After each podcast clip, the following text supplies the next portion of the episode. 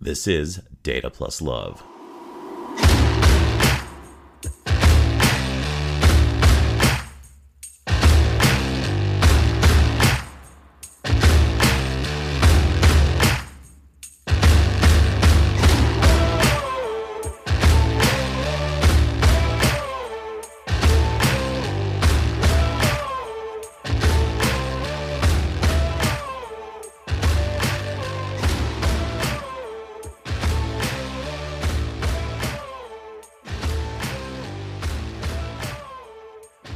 Everybody, welcome. I'm here today with Will Strauss. Will's a good friend of mine who I've known on Twitter for quite some time.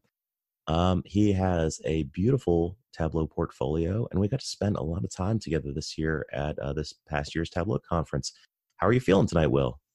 I'm good. How are you? I'm doing pretty good. Uh, how is the weather treating you? I know you've had this nor'easter sweeping through. I know you've you've got farm concerns. I know at one point you said you had a garage full of bunnies. Um, I, I do up? now. I do now. So unfortunately, um, last week, I can't even remember the name of the storm. Ezekiel, I think it was, was a nor'easter that hit here, and where I am in New Hampshire, uh, we're at about between 900 and 1,000 feet elevation. So we got around 30 inches of snow, and it came in two waves at about the same time I was trying to fly out to Buffalo to present at the Buffalo Tableau user group um, and ended up just getting snowed in. The flights were canceled. If I would have tried to fly early, I would have been stuck in another airport. And that Sunday before, I couldn't leave early because we had uh, 60 of our rabbits at Silver Fox Farm, um, which is a farm that my wife runs and I help uh, I help work on. And uh, we had to get them all inside ahead of this storm. So yeah, we had a long day of moving heavy hutches and uh, getting everything set up in the garage and then getting it set up in a way that we can keep it cleaned and then uh, this weekend in the you know after we just got ourselves dug out from the snow we were uh, processing a bunch of rabbits and my wife actually cut into her hand and got five stitches today the day after her birthday. So uh, we've had quite a week at the farm. Okay, I have so many thoughts. First of all, I, I've um I've lived in the South since I was eight. I'm 38 now, so I've been here 30 years. In 30 years here, we have not had 30 inches of snow, like ah, yeah cumulative. Well, we get we get that amount. I mean, we'll get it in bursts. We had a lighter winter last year, but there was a heavy acorn crop this year, so we, we anticipated a little more partic- uh, participation and uh, and weather coming our way, and um, yeah, and we also because we're in a kind of an exposed pasture area, we're in a hilly, rolling hilly area. We have very consistent winds, so the snow drifts can you know we I co- I completely uncovered about eight inches of snow off of both cars in the driveway, and then we had this the rest of the thirty inches come after that. So it just makes double triple the work all the time. Okay, so I love Ezekiel as a name for a storm. It's like I think I think maybe biblical names might be best for things that feel semi-apocalyptic. So Ezekiel feels It like hits home. just right on. Yeah. Oh, totally. It hits home. You know, what's the next one would be uh, like if we had Storm Job coming or oh man, yeah, you never know. If Storm Job is coming, just leave. Like it's nothing. when Job hits, it's I mean nothing good came out of Job. It's like if Samson comes, like Samson's just a tragedy. Like you know, th- there aren't that many biblical characters you would like your tropical storm or your northeaster or whatever to be named after. So yeah, Yeah, um, if it's just get if out of town you if it's Job. If the monsoon Noah or Gargamel is on its way, just build the boat and hope for the best. Absolutely. So, um, okay, Silver Fox yes, Farm that has name of the nothing to do with me. I, I don't have much gray hair yet, and uh, I'm not that good looking. The breed of rabbit that uh, so we we went with um, we're in our first full year, year at the farm and we were really observing and we wanted we said that we have this great big pasture area we have a great big pond so we have some ducks and some chickens and we were trying to pick a, a herbivore that would be our main uh, protein source and we thought about sheep but the initial cost and the fencing and we didn't quite have a dog that was ready to take care of the sheep so we went with rabbits and so we found a really rare heritage breed rabbit they're called silver fox rabbits they're uh, dark jet black with kind of light silver tips to the fur uh, or some of them are blue, which just means like really like light gray, like a blue pipple. Um, and they're great rabbits. I mean, they're uh, very hardy. In our we're in zone five as our climate zone, so we wanted something that was going to be good in the cold. And they're totally raised on pasture. Obviously, not in the winter. We bring some some ham that we cut. So yeah, they're named after our, our rabbits are really our prize uh, livestock right now. So it's so fox. So I mean, did you grow up farming? I know farming is a big passion of yours. I know uh, that comes out in a lot of your visiting work. I know that um, you talk about it, and obviously you're living it. You've started a farm. You're interested in the agricultural aspects. You're interested in sort of the animal husbandry aspects. Like, how did this all kick um, off for you? it was kind of a slow fuse, if I'm being honest. So I I grew up in Western Massachusetts, which is much more rural than than the Boston area, like kind of uh, even Worcester. And uh, I grew up in West Springfield, and um, there's some some farming communities around there in, in, Western Mass and more rural areas. A lot of people into hunting and hiking outdoors. And then uh, my father was from Central Pennsylvania, and his brother, my uncle, uh, is a farmer in that area. My grandfather was a farmer, but they were more conventional farmers. Like they were just truck drivers, and that's literally what they did. Is they were either driving trucks on long hauls or they were riding combines, and it wasn't a lot of interest in um, whether it was organic or not. If it was soybean or corn, they didn't care. They were just plowing. So I had a little bit of that interest in in farming early, but it wasn't didn't really hit home with me. And then I went to, uh, I was able to go to a boarding school called Northfield Mount Hermon, which really had a big uh, impact on my life. And they had a farm program at the school. So you, I lived at the school. Um, it was in a pretty isolated rural area in the Connecticut River Valley. And you had to do some kind of job. So you were either in the kitchen cutting onions or you were vacuuming in the in your dorm or you were working on this farm program. So I always opted in for the farm and we did things like maple sugaring, apples. Uh, we had horses on the farm. Pigs, our, our mascot at the school was the hoggers, um, which was actually originally a derogatory term about the, because we were, had a farm program, but they sort of embraced it. And that had a big impact to me. And then I was really pursuing something totally different in criminology through college, but I kind of had that bug in me that I, I loved trees. I loved uh, I loved meat and was very passionate about the idea that if you're going to eat meat, you should be able to raise and butcher an animal and and understand, you know, like not have that gap between meat on your plate and the living animal. And uh, I was lucky enough to meet uh, my now wife, uh, who's my girlfriend in college, who was really in that same mindset. And we were looking for properties the last couple of years, and we were more looking for like the perfect property versus that just happened to have a house on it versus finding our, our first house. And um, we just got lucky. We found a really great, great uh, place. We were able to afford it. And we're in that first year of, you know, we're going to be soil farmers for about four or five years. And um, then it'll develop from there, kind of picking the produce. But for now, rabbits, rabbits uh, kind of pay the bills. They're very profitable and, uh, and we like eating them. So it helps the grocery budget. That's really fascinating. I mean, I don't know much about um, any of this really. I mean, I grew up uh, when I was a kid in Pennsylvania, but it was close to Philadelphia in the suburbs of West Chester. Um, before that, I'd lived in a tiny little town called Wagontown in like a hundred year old house. And then I pretty much moved to the suburbs of Tennessee. So while I am never far from agriculture, I mean, there are farms 20 minutes from my house. It's really something I've been so disconnected from. I've never been a hunter, I've never been a farmer but I, I totally get where you're coming from, and I totally have a respect for that sort of uh, that ration that's not rationale, that philosophy surrounding meat because I just feel like it's a much more honest way to approach um, being, you know, a carnivore pretty much.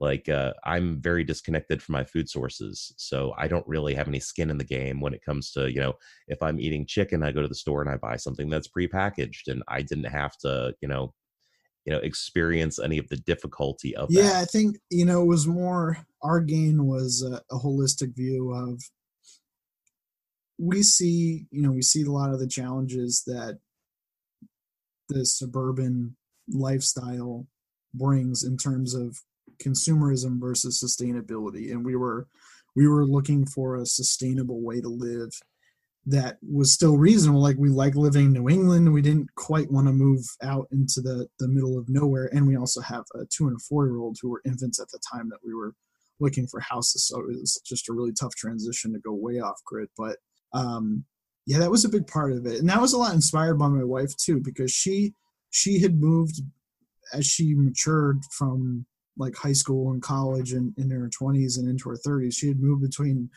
vegetarianism and being a vegan and and kind of and it was always had to do with the treatment of animals versus the actual consumption of meat. And um, it is kind of it's it's amazing to see her develop and, and how the vision for the farm coming coming to fruition the, the same person who was vegan is now like butchers 20 rabbits in a weekend. So um, and still feels you know feels great about it. So it's um, it's been a great journey. You know we're i'm itching to, to move forward to planting trees and, and gardening which is kind of my uh, the plants and the trees is my expertise. She's more the animals so i'm looking for the next couple step but i'm i'm being patient because we have to really develop the the soil quality and uh, establish some some trees before we really move to um, a true permaculture setup, which is obviously our, our final goal.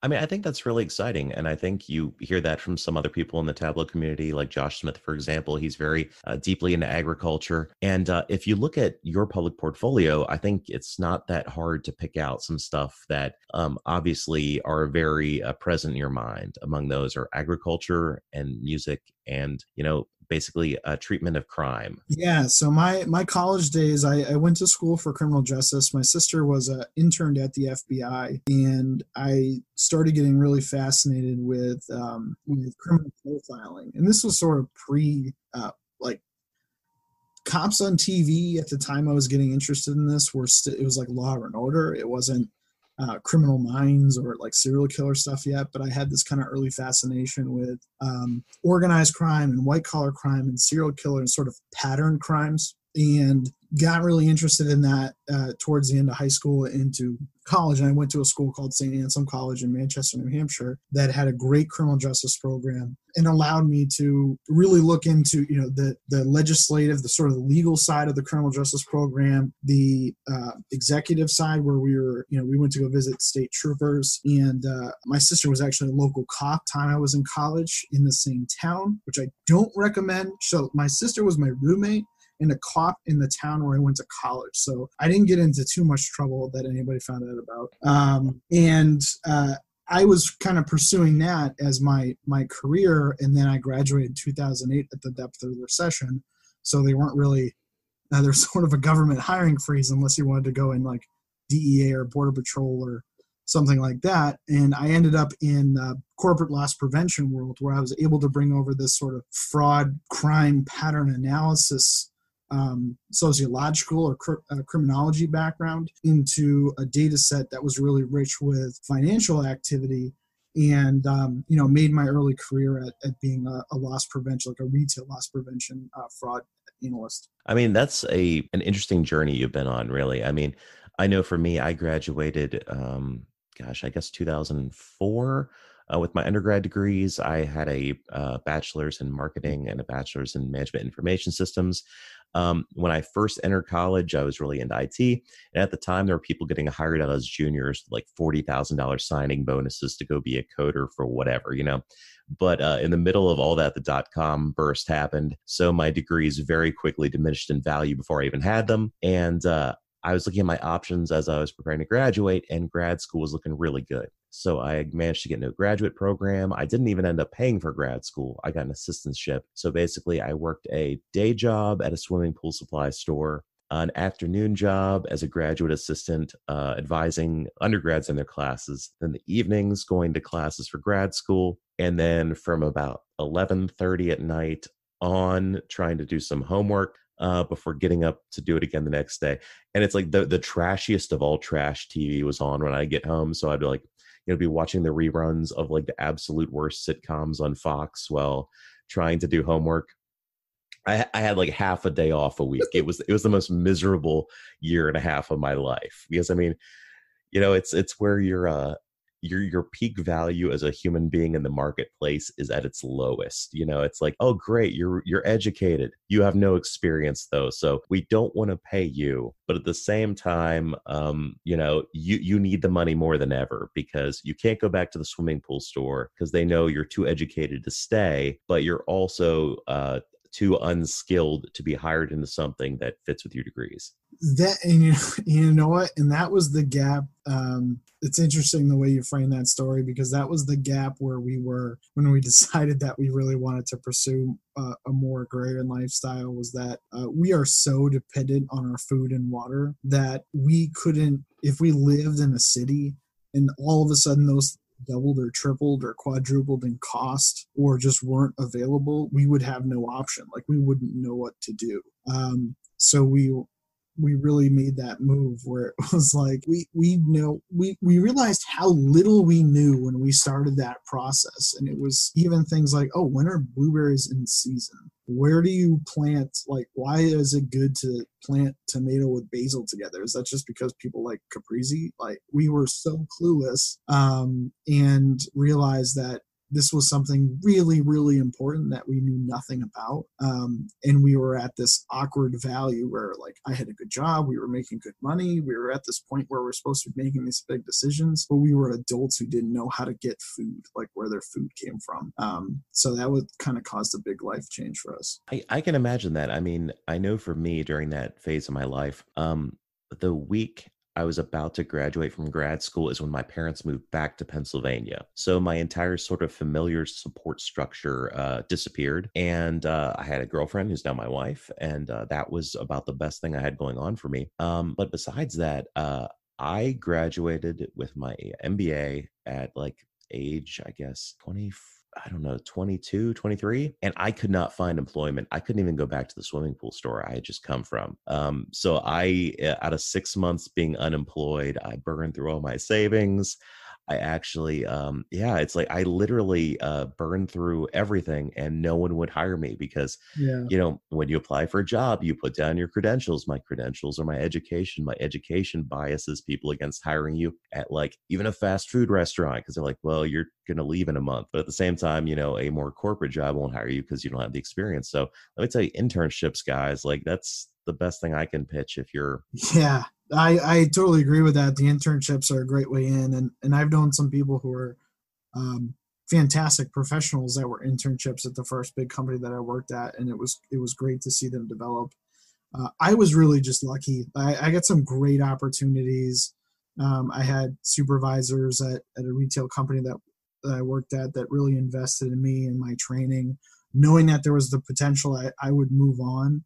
Um, but I've just had so many good breaks, you know, like you, I met the right girl um, who helped uh, kind of add a, a, lot of directions to my life. And then uh, I just have been, uh, I've been really lucky. I've, I've had a great string of mentors and, and uh, supportive people around me, the Tableau community, of course. And um, yeah, I think we all, I think everybody who's at this point in their career uh, in the in the Tableau community or who does this for a living has a is a different way that they, they kind of meandered to this, but um, I'm sure we all got some breaks. Honestly, in retrospect, that whole period was kind of a blessing because I mean, I was always a good kid. I always had jobs, I always worked, but um, sort of experiencing the lack of all that and realizing, hey, this could, it happens, it can happen to anyone. Like, seriously, anyone can fall in a circumstance where, you know, they're struggling. So it's really great to have that sort of social safety net. If you have family that's there to help you, you know, if you have loved ones around you to lift you up. But I mean, yeah, that it was really great for me to just sort of broaden my perspective um, and uh, be more compassionate, frankly. But um, talking about uh, your caprese salad, going back to that, um, let me tell transitions, man. So um, you have a Viz. It's your top Viz. It's your featured Viz. It's your my favorite Viz of yours. It's your companion planting web. Thank you. Um, which, for those of you that know it, uh, you won't forget it, but it's a spectacular chord chart um, sort of built around a farmer's almanac design. It's super beautiful and it's uh, super creative. It's uh, you basically hover on an element of a plant or vegetable that um, you're interested in, and it tells you not only what plants are good to plant around it, but which plants you should not plant around it. and I just want to hear kind of your thoughts around this, where you came up with this data. Like, what uh, what was the idea, Will? So, and, thank you, by the way. I, I appreciate it. It was, um, I've been really happy with how many people who are not in my uh, data fam, who are not in the Tableau community that have seen this and, and it clicked for them, which I guess is the reason why it, you know, has so many views, um, more than certainly uh, anything else that I've built from at least favorites but you know it's been in my head for about three years so we were as we were going through this transition and trying to find the right property you know we were looking for a place that has seasoned pasture and a fresh water source and high biodiversity and, and things that a retail uh, real estate agent doesn't quite have on their mls checkbox um, you know we were looking for these properties so i was reading through gardening books and planting books like crazy and and planning these uh, different um, plant ecosystems that I was going to build. And I kept seeing these companion planting charts, and they were usually in tabular format.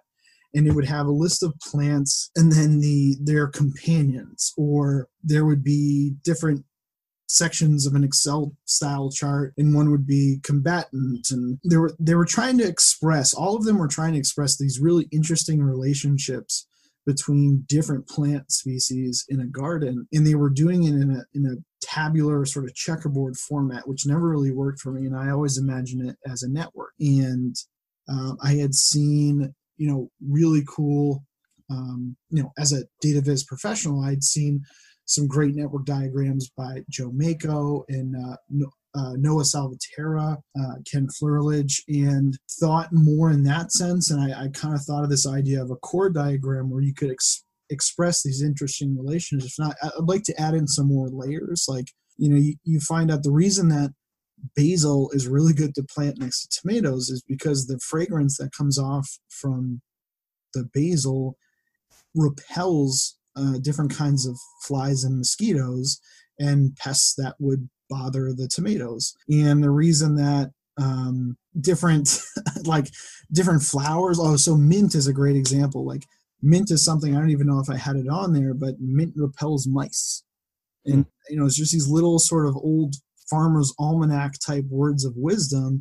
And when you put these together in a network, you can start to build systems that complement each other and it was it was really towards our goal of we don't you know industrial farming is this idea of you till a section of soil totally destroying the the networks and the, all of the value that's been built up in the soil over time and then you just add inputs to control different parts of it. So you add chemical fertilizers you add uh, minerals you add pesticides to control different pests. And really there's relationships between plants insects and animals like birds and, and small mammals uh, and larger mammals that can, can you know, make healthier systems that control that. And that's what we were going for. Like we're never going to have the money to continually buy chemical fertilizers and pesticides so we wanted to find a way to plant different species together that would increase our overall biodiversity make a healthier atmosphere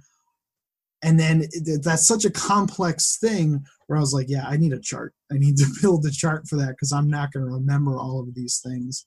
And um, everybody who's been into agriculture knows the Farmer's Almanac and the very ornate design, uh, classic design of the cover, which was my inspiration. So, so that was it. I was trying to express express these really complex relationships between individual plant species and um, you know their their health the health of an overall system so i still have to add in insects and birds and some other things um, so there'll probably be an expanded version of that this spring uh, but that was the inspiration behind i mean it. i'm excited for it because i love it like as i said i'm not really like a super nature guy which is probably ironic because i'm an eagle scout um, but uh, it's it the design is beautiful it draws you in i mean I have had a lot of uh, luck at work recently, sort of socializing data viz not necessarily with people in business positions, but with people in more creative positions. Um, because we have people that design our work and stuff for us. And by showing them that data visualization goes beyond uh, lines and bar charts, it's really gotten them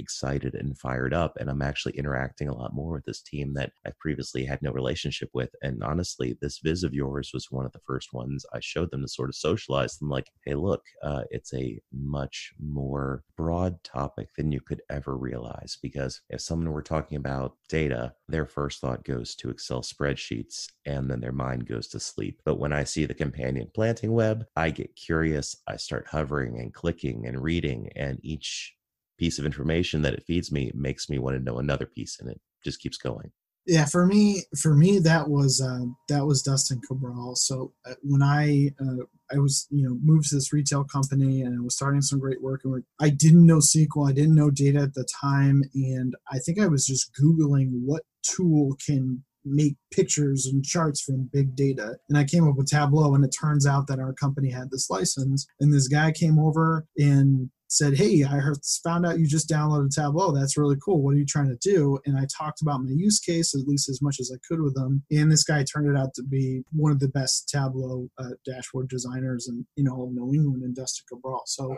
he was our lead at the time. He introduced me to Tableau, not just through my work uh, material, but he showed me his Tableau public profile. And he had so much great stuff. Like uh, he has a great visualization called Chasing the Sun he does a lot of stuff on his kids, like he has a quantified kids dashboard. Uh, presidential popularity, I think, is uh, Mr. Popular is uh, I think his highest hit dashboard. That's a really great one. So he he showed me this tool from that like that public public uh, Tableau public angle, and it put the whole thing together for me. Where I said, yeah, I have these complex ideas, these stories that I'm trying to tell through the different pieces of evidence or data that I have available, and I can do it in a in a dynamic and engaging way.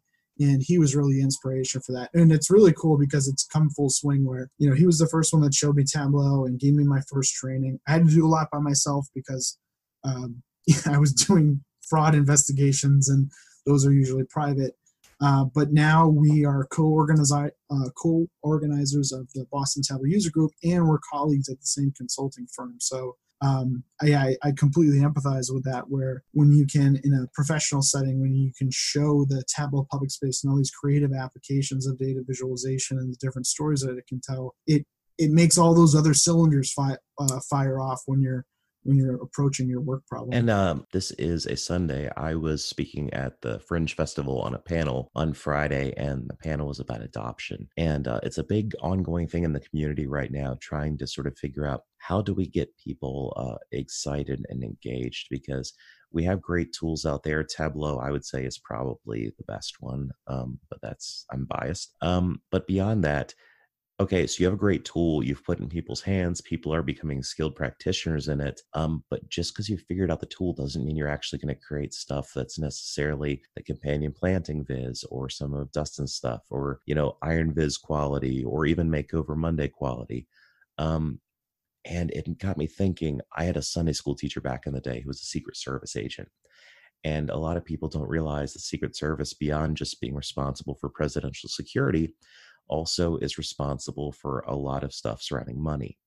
And he talked about how, as a Secret Service agent, I mean, it's really cool. You ask Secret Service agents all sorts of questions, and who knows what they're actually allowed to tell you and not. But um, one of the trainings they receive regarding money is rather than showing them lots of counterfeit bills to get them familiar with all the different counterfeiting techniques, the first thing they do is expose them a whole lot to just real bills. Because the more exposure they have to real money, when they ultimately begin to encounter the counterfeit money as part of their training, the counterfeit stands out. Um, they might not necessarily know why at first, but they just know this doesn't quite feel right.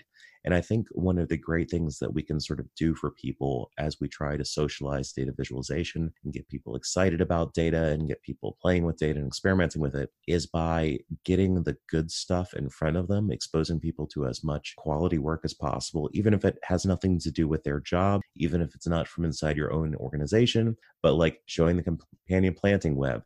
I don't see a use case at my job for a chord chart, but uh, it is a spectacular way for detailing networked um, network data. And uh, by showing people all these different great use cases, all these great examples, it'll get them excited. And that that way, next time when you're showing them something regarding like Q4 sales for widgets, um, maybe they're going to be a little more bit more tuned in and engaged.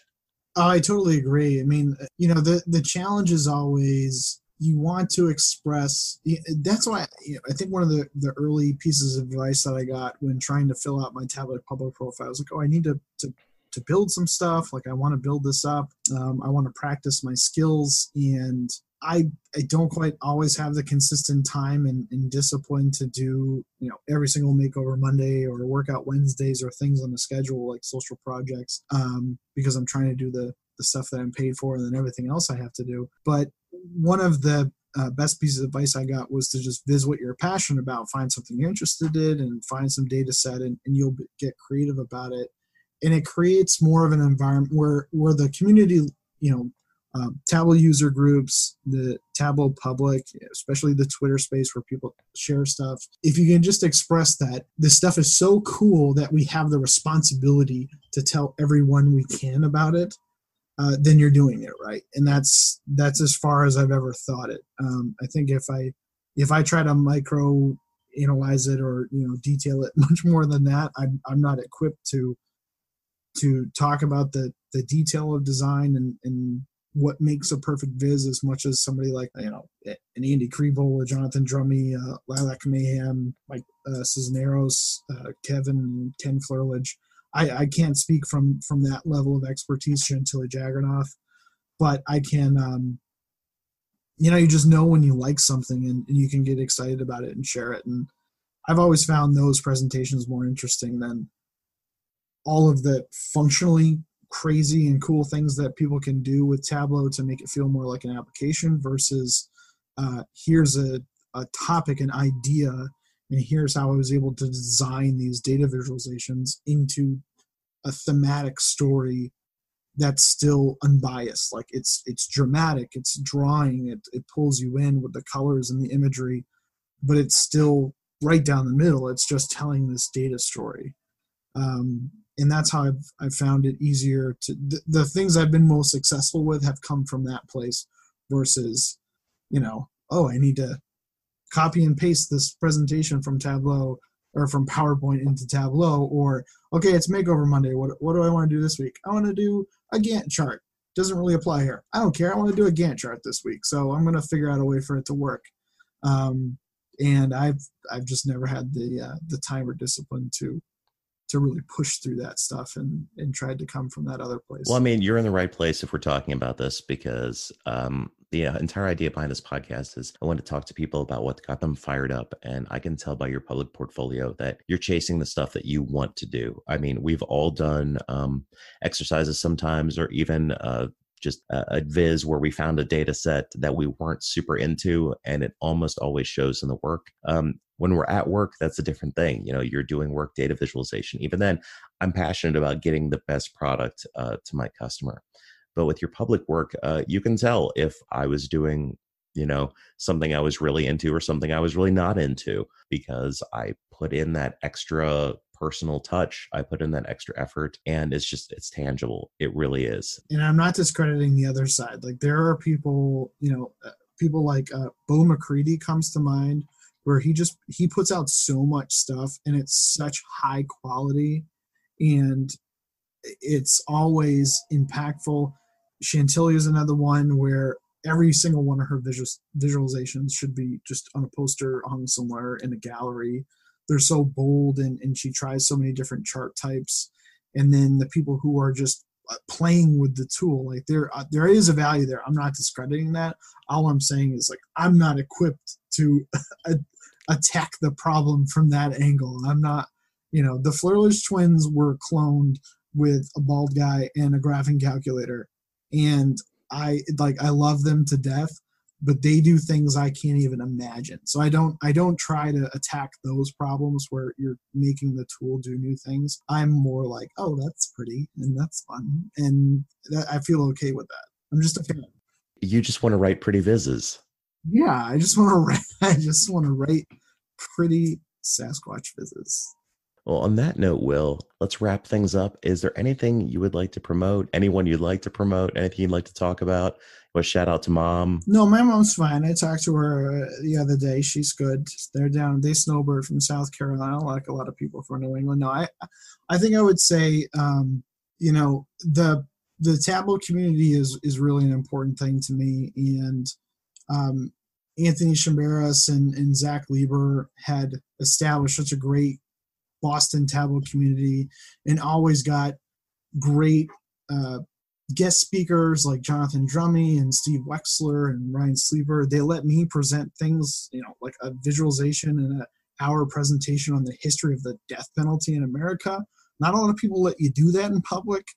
Um, so I really appreciate them for for giving me the opportunity to do that. And then the our greater, you know, I've I've taken over as one of the organizers of the Boston Tableau User Group along with Dustin, and um, I would say the rest of my my Boston Tableau community. I I don't want to start naming names because I'll feel terrible if I leave someone out, but our, our greater community and the dozens of, of leaders within it, you know, make uh, our little corner of of this um, this community really strong and active, and they make my job as an organizer really easily easy, and I just get to show up and be passionate and they all share that passion. So I would just give a big shout out to the Boston Tableau community, to my employer, Clear Intelligence, because they let me really participate heavily. Um, I'm sure they, I'm sure they're losing out on some billable hours with with all the stuff that I do uh, in Tableau Public and uh, being a farmer. But uh, they've been a great family first shop, and um, you know they really kind of set the standard for um, data consultants and visualization analytics in New England. So uh, I'd give them a big shout out too. And uh, and you, thank you for hosting me and letting me ramble a little bit. Um, I've had a lot of fun. It's nice to see you after the conference, or at least talk to you.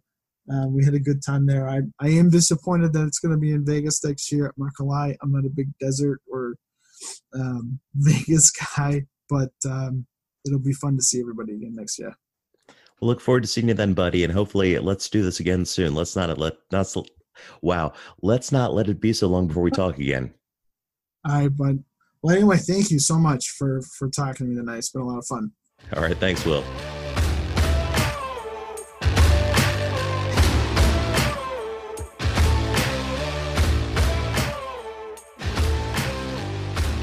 Data Plus Love is recorded and produced by Zach Bowders. Our music track is We Are Legends by Alex Stoner.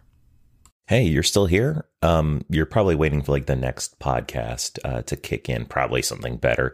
Um, thanks for hanging on. Anyway, if you're picking up what we're putting down, uh, consider buying us a cup of coffee on ko-fi.com slash D-A-T-A-P-L-U-S-L-O-V-E um, just you know drop three dollars in our tip bucket. It helps us buy better equipment.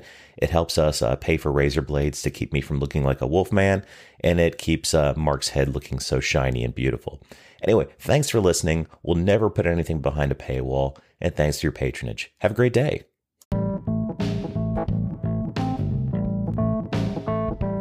Hey, thanks for sticking around to the end. I really appreciate you listening to the Data Plus Love podcast. If you'd like to see more about what we're up to with the show, go to anchor.fm slash data plus love. Just spell it out, not a literal plus sign.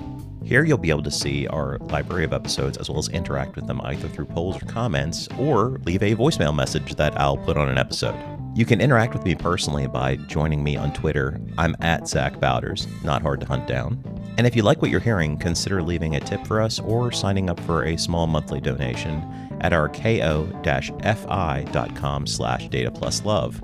Buying a cup of coffee for the show is just $3, and you could get more if you choose, or sign up to give that $3 or more monthly. Either way, I really appreciate it. Lastly, if you'd like to see more of my public data viz work, check me out on Tableau Public. So go to public.tableau.com and search for Zach Bowders.